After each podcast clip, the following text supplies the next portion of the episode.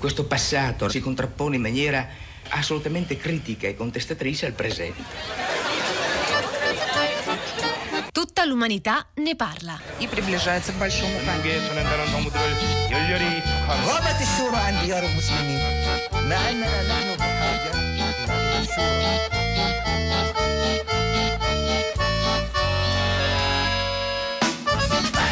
Eccoci qui, buongiorno, buongiorno a tutti. Siamo al Teatro Sociale di Camogli, la prima edizione del Festival del Podcast, una puntata molto molto speciale, lo sono sempre del resto di Tutta l'Umanità ne parla. Innanzitutto per una differenza non da poco per chi conosce la nostra trasmissione, su questo palco, il palco del bellissimo teatro dove siamo già andati in onda anche ieri, ci sono soltanto io perché Edoardo Camurri... No, ci sono anch'io! Ma come? Che ci fai? Ah, eccolo, è alle mie buongiorno, spalle. Buongiorno. Sei un po' pixellato però, Edoardo. Come sono pixellato? Non è possibile. Però ti dona, devo dire la verità. Beh, grazie, grazie. Quest'anno il pixel si porta tantissimo. Ma dove ti Soprattutto trovi? Soprattutto al Festival del Podcast di Camogli. Eh sì. Dove sei? Sono in Langa, sono ad Ogliani. E abbiamo voluto fare questa cosa per collegarci, per dare un consenso, come dire, anche un po' patafisico e bislacco di tecnologie e di possibilità in un talk come il nostro che è Tutta l'Umanità ne parla. Oggi proprio di innovazione infatti parliamo, perché insomma anche noi dobbiamo, pur avendo spesso l'abitudine di intervistare persone vissute un po' di tempo fa, ci concentreremo su questa parola mantra eh, che attraversa questi tre giorni di Camogli, il podcast per l'appunto. E lo facciamo, caro Edoardo, tu non lo sai, ma stanno per entrare in scena dei personaggi che ti stupiranno parecchio. No, e ma cap- io qualcosa so, anche qualcosa sai, nella... qualcosa sai. Nella puntata della settimana scorsa, la festa di Radio tre a Cesena, beh, qualche nome l'abbiamo fatto. Eh, bravo, bravo. E li possiamo confermare, sai, era possibile che non accettassero, invece sono venuti con noi a Camogli a parlare di futuro, innovazione e tecnologie. Beh, innanzitutto l'uomo del futuro eh, per eccellenza, quasi per antonomasia, il futurista. Filippo Tommaso no. Marinetti, sì, entri Marinetti. Zantum boom, zantum boom! Vabbè, dopo, dopo giocate. E poi insieme a niente, niente quello era Palazzeschi, no? Negli stessi anni in cui Marinetti, e tra poco scopriremo di cosa si tratta, scriveva il manifesto della radia, sì, avete capito bene, al, al femminile, eh, una rivoluzione della radio forse superiore a quella rappresentata oggi dal podcast. Cinque anni dopo, se non vado errato, sulle onde radio della C B S negli Stati Uniti andava in onda quella che è forse diventata la trasmissione radiofonica più sconcertante, almeno per gli effetti che ha avuto, la paura, il panico che si è diffuso per l'arrivo dei marziani negli Stati Uniti. Era La guerra dei mondi, il suo interprete, regista e produttore era un allora giovanissimo, ventitreenne, Orson Welles. Orson Welles è con noi, il grande regista. Orson Welles, Citizen Kane, Infernale Quillan, insomma, chi più ne ha più ne metta. Si accomodi pure, se, se non le dà fastidio a fianco a Marinetti, insomma, se, non so cosa possa, che alchimia possa scaturire tra, tra di voi. Ma insomma, Ma non posso siete... posso presentare io il prossimo Vai. ospite, visto che sono collegato Provaci. con un tablet? Vai! Che un po' lui se l'ha inventato. Eh sì, no, Signore proprio lui. E signori, a Tutta l'Umanità ne parla, abbiamo il grande Steve Jobs. Eccolo, buongiorno! Comodi pure, si lava benissimo. Stay hungry. Eh, però Edo, eh, c'è una, questa sì è una sorpresa, tu non lo sai. Abbiamo scoperto, arrivando qui a Camogli, al festival, che c'era una, una gentildonna del passato che in realtà è arrivata dal sud degli Stati Uniti a passare forse la sua villeggiatura da queste parti della Riviera Ligure, direttamente dalle pagine di Via col Vento, dagli schermi a colori, il primo film a colori di Via col Vento, Rossella O'Hara. No, vabbè. Va bene, sì.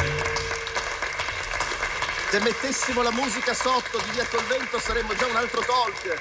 Sarebbe bello, adesso tra poco capiremo che ci fa e soprattutto perché ha insistito a partecipare a questo dialogo con questi signori. Però io darei la parola, se siete d'accordo, diamo un po' d'ordine, no? Sarà difficile in questo, in questo nostro talk show impossibile. Eh, partiamo dai pensieri illuminanti di Marinetti. Grazie, buona, buongiorno a tutti. Accomodatevi, eh, O'Hara, Jobs, non abbiate timore, avete delle bellissime sedie rosse. Cominciamo... Ci sono i cartelli? Ci sono, come no, certo. Ah, benissimo, benissimo. Vi leggo il mio manifesto della radia. La radia non deve essere teatro, perché la radio ha ucciso il teatro, già sconfitto dal cinema sonoro. La radio non deve essere cinematografo, perché il cinematografo è agonizzante, ha di sentimentalismo rancido di soggetti, vero Rossella? Di realismo che avvolge anche alcune sintesi simultanee, di infinite complicazioni tecniche, di fatale collaborazionismo banalizzatore e di luminosità riflessa inferiore alla luminosità autoemessa della radiotelevisiva. La radio non deve essere anche libro, perché il libro, che ha la colpa di aver resa miope l'umanità, implica qualcosa di pesante, strangolato, soffocato, fossilizzato e congelato. Vivranno solo le grandi tavole parolibere luminose, unica poesia che ha bisogno di essere vista. Insomma, vuol far fuori la radio tradizionale, il teatro, il cinematografo tutto. E il libro. Il podcast forse non ha tutte queste pretese, Steve Jobs. Assolutamente no, ma eh, l'idea per cui abbiamo costruito prodotti sempre più semplici, sempre più belli, sempre più innovativi, è perché la gente desidera delle cose ma non sa ancora quello che vuole, e noi per questo, e così facciamo oggi col podcast, abbiamo sempre pensato di dargli delle cose fantastiche, belle, anche utili, ma che fossero completamente diverse di quelle che avevano mai visto, e il podcast è anche questo. Senta, ma l'ha inventato lei, lei scusami Edo, eh, l'iPod fu il primo oggetto che rivoluzionò le nostre vite, l'ascolto musicale, e ci sono quelle tre letterine P O D che ritornano anche nella parola podcast. Si sente un po' il progenitore anche di questa cosa strana che stiamo celebrando qui a Camogli? Beh, direi di sì. Pod potremmo dire eh, play on demand, no? E quindi in qualche modo eh, ascoltare, sentire, no? eh, delle cose a richiesta. E quindi eh, dall'iPod al podcast c'è un filo diretto che ci lega e che eh, permette di passare dalla Silicon Valley a Camogli.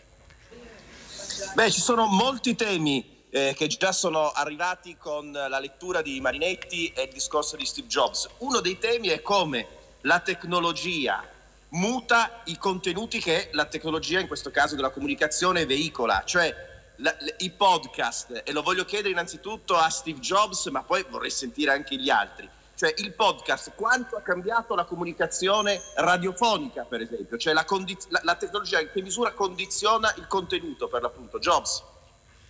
Beh, direi che eh, lo sta cambiando molto, e eh, lo vediamo non solo oh, qui in questi giorni, ma anche da eh, quello che sta succedendo in tutto il mondo, negli Stati Uniti, nel Nord Europa, eh, in Italia e eh, in particolare eh, con la Rai Radio tre.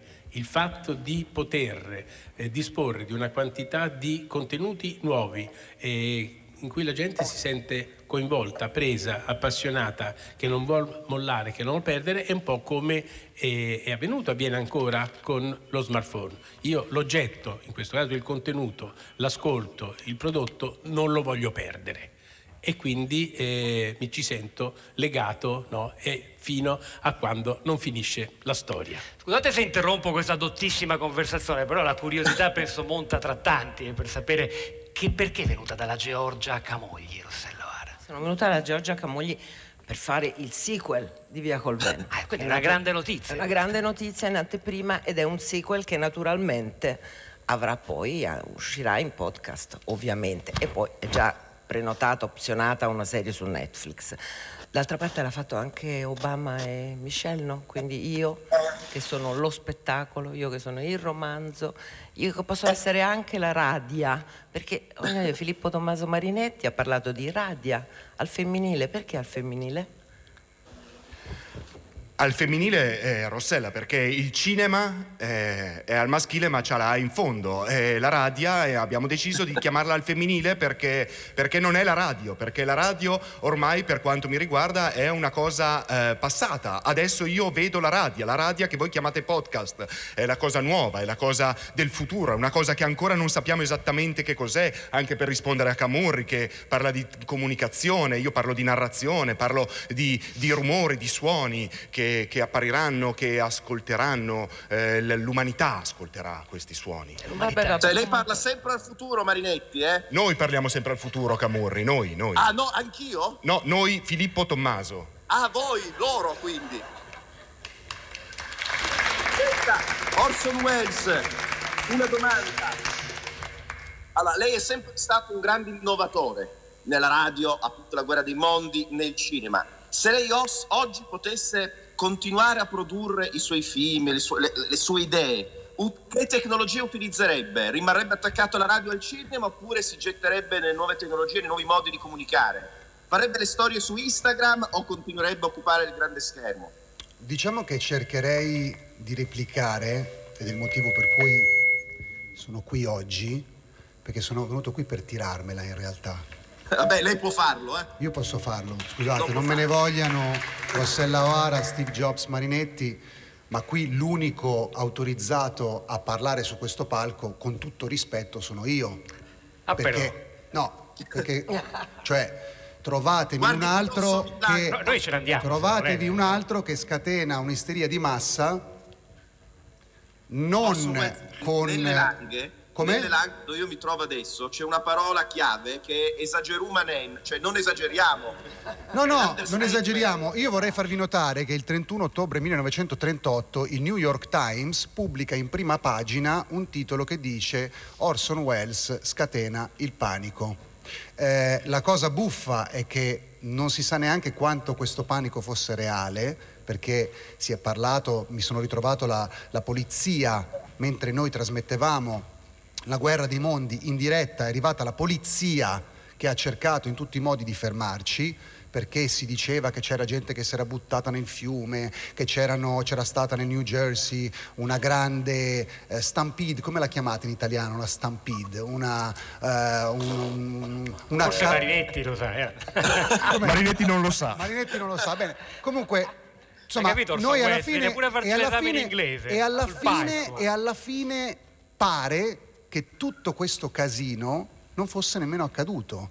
Quindi noi abbiamo fatto la doppia genialata di creare un finto panico che ci ha fatti diventare famosi. Tra l'altro appare anche la... nei racconti, sa, c'è Wikipedia, questa autorevolissima fonte che da, a cui io e Camurri e di Michele De Mieri attingiamo per costruire questo programma, che racconta che lei non aveva la minima idea che sarebbe accaduto tutto quel casino, non aveva neppure voglia di andarci quella sera alla C B S a fare quel no, programma. Ma era, no, ma era una serie di tredici puntate, questa era su, su un... Su un era, eh, avevamo ripreso il romanzo di H G. Wells, che non è mio parente, perché c'è, no, c'è, c'è una, una E di meno, meno sì, c'è una E di meno, ma voglio dire, eh, il fatto che poi qualcuno ci abbia creduto non era previsto, ma va, andava benissimo così, perché siamo diventati molto famosi. Certo, una novità, questo. Una cosa incredibile che mi viene da, da, da, da sottoporre un po' a tutti voi qua, esperti di podcast, è che questo fatto, questa storia, questo panico, vero o presunto, che si diffonde negli Stati Uniti all'idea che i marziani siano arrivati nel New Jersey, eh, ha proprio a che fare con la radio in diretta. Eh, se lei questa cosa la faceva in podcast, non succedeva niente. Ma non c'è solo questa opzione in realtà, io potrei creare un contenuto podcast facendo credere quello che mi pare a chi mi pare, anche se non in diretta. Quindi lì ovviamente giocavamo su questo, giocavamo sul fatto che, oddio, arrivano gli alieni. Però con il podcast ti puoi inventare cose ancora più profonde che entrano ancora più dentro Al, alle paure della gente. Non è una questione di diretta in realtà, anche perché col podcast esiste una serialità, quindi una possibilità di mantenere in vita quella, quella narrazione, quella finzione ancora più a lungo, no? E di svilupparla anche a seconda delle reazioni del pubblico, quindi di, di, di, di andare sempre più facilmente e velocemente incontro a quelle che sono le richieste degli ascoltatori. Vedo l'Orson Welles molto innamorato di questa novità, ma insomma questo è già un dato, lo registriamo, chissà che sorprese ci riserverà. Posso, però... posso, solo, sì, dire, posso solo dire, scusate, per chiudere, che la, la nostra prossima serie podcast, firmata da Orson Welles, sarà l'invasione dei migranti. Ok, avrà a che vedere con quello. Quindi attenzione, perché stanno arrivando, ci è giunta voce che stanno arrivando... Eh, almeno i, i numeri sono tra il milione e il milione e mezzo. La differenza è che il panico si è già diffuso. Sarà più, sarà più facile allora. Senta, però a proposito di anticipazioni, io voglio, cioè, dobbiamo approfittare, Edoardo, abbiamo Rossella O'Hara che ci ha annunciato il sequel di Via col Vento, fu il primo film a colori. Beh, che rivoluzionò l'immaginario, ci anticipi qualcosa? Beh, cosa le posso anticipare? Io sicuramente voglio fare... Ce l'ha! Vai. Lo, la so tecnologia punisce Camurri, suo, questo collegamento via Skype Camurri è davvero divertente. Sicuramente sei, sei a scatti, pixel, sei fantastico, è uno spettacolo, Edoardo. Vabbè, insomma, io so già che voglio fare un passaggio, è quasi finito il sequel, eh? Voglio fare un passaggio in cui io sono sul battello che va da eh, San Fruttuoso a Camogli, e all'altezza di Punta Chiappa largo le braccia, salgo a prua, largo le braccia, ho il vento contro e dietro di me io... È, è il Titanic, scusi. Il Titanic, sì, è già fatto, ma insomma funziona sempre, e quindi penso che andrà.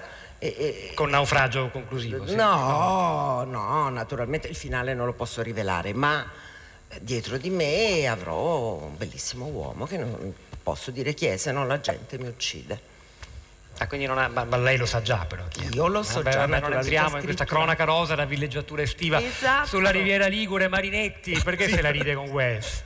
Eh, no, stavamo parlando della, della protagonista maschile della, della state candidando, questa del, è la verità, del sequel. No, no, no, no, no, no assolutamente. Marinetti, no, no, Marinetti aveva suggerito eh, un nome. Es- Marinetti aveva suggerito un nome, no, insomma, no. però non ci. No, diciamo che eh, Wells aveva suggerito un nome eh, che io non conosco, tra l'altro, perché cioè, è arrivato probabilmente nei suoi anni, non nei miei, o forse anche dopo i suoi anni. Eh, comunque interessante. Devo dire che eh, da San Fruttuoso a Camogli, devo dire, il passaggio è breve. Diciamo che se io devo far parte della squadra, la velocità vuol dire come minimo da San Fruttuoso a Barcellona. Tu dobbiamo spostarci un po' di più. Non farai parte della squadra, caro. Non farei parte della squadra, anche perché qui cambia tutto, eh, in questo sequel. Io ho sofferto molto quando la mia autrice mi ha messo in quelle condizioni di quadrilatero sentimentale, che io per forza sono innamorata di Ashley, che è un molaccione, devo litigare per forza con Melania, che è una buonissima, e alla fine mi sposo Rhett Butler, non si capisce perché, non essendone innamorata. Esatto. Cioè roba da pazzi, un momento. Qui io nel sequel cambio tutto. Cioè innanzitutto io mi innamoro di Melania, per ah. dirne una. Rhett si innamora di Ashley, cambia un po' le carte in tavola, questa è una cosa che funzionerà, andrà di moda. Chi distribuirà questo podcast farà il botto, come si dice. È quello che mi auguro. Eh, Edoardo, sei d'accordo certa. Se chiediamo a Marinetti di leggerci un altro po' del suo formidabile, insomma, più o meno, manifesto della rabbia, d'accordo, Pietro? Come, anche se ci riporta anni francamente un po' buie della nostra storia e anche la nostra memoria ad altri manifesti. Prego, Marinetti. Perfetto, allora mh, la rabbia abolisce lo spazio o scena necessaria nel teatro, compreso il teatro sintetico futurista, e nel cinema. La rabbia abolisce il tempo, l'unità d'azione e il personaggio teatrale. La rabbia abolisce anche il pubblico, inteso come massa giudice autoeletto, sistematicamente ostile e servile, sempre misoneista, sempre retrogrado. La rabbia, altresì, sarà libertà da ogni punto di contatto con la tradizione letteraria e artistica.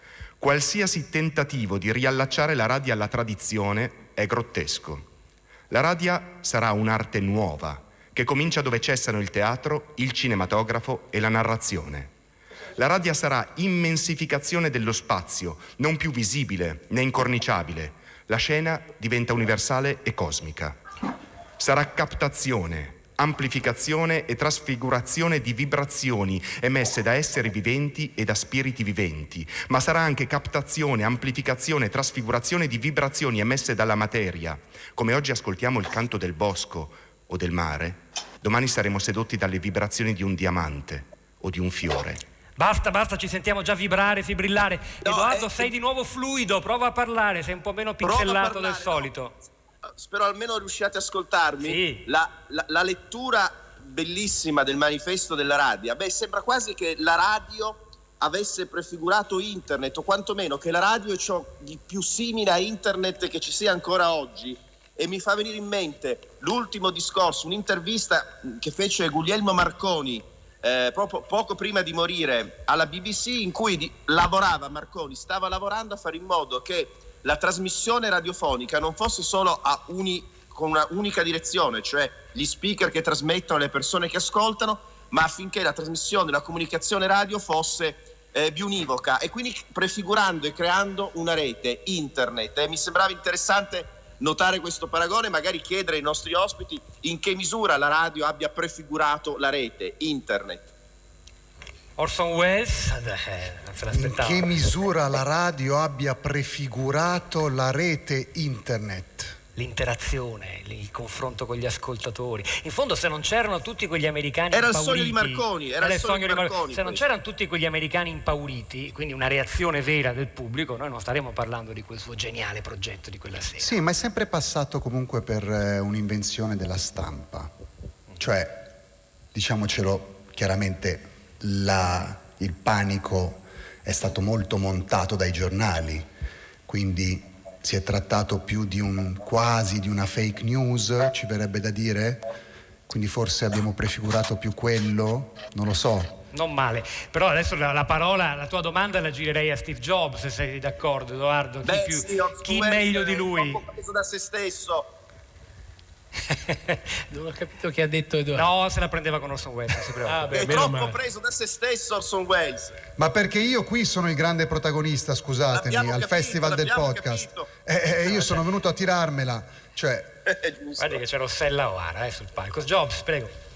Ma in effetti... Eh... La radio crea i presupposti di internet, il problema è che la gente ancora non lo sapeva, no? Mentre eh, il fatto di poter mettere insieme tutti quelli che ascoltano, ma anche potersi parlare a loro, di fatto è l'anticipazione di quello che poi è avvenuto no, ehm, settanta anni dopo. E le modalità per cui da eh, la California siamo arrivati qui, in realtà quando... Eh, Steve Jobs fece quel suo discorso ai eh, feci questo discorso ai laureati a Lei, Stanford. Steve Jobs, c'è eh. un momento di dissociazione eh, che no, eh. Ogni tanto di parla di sé in terza persona. Uno parla in prima plurale, l'altro parla in terza persona. Qua, signori, sta accadendo qualcosa di grave. Che siamo a un festival legato e... ai temi della comunicazione, non riusciamo a comunicare. No, è vero. Ma neanche con noi stessi, è un dramma. Però, dovevamo qua... invitare Antonioni. Quando eh, quattordici anni fa disse agli studenti laureati di Stanford eh, di essere affamati, no, di essere folli, no? Eh, be hungry, be foolish. Stay hungry, stay foolish. In realtà io pensavo a Camogli.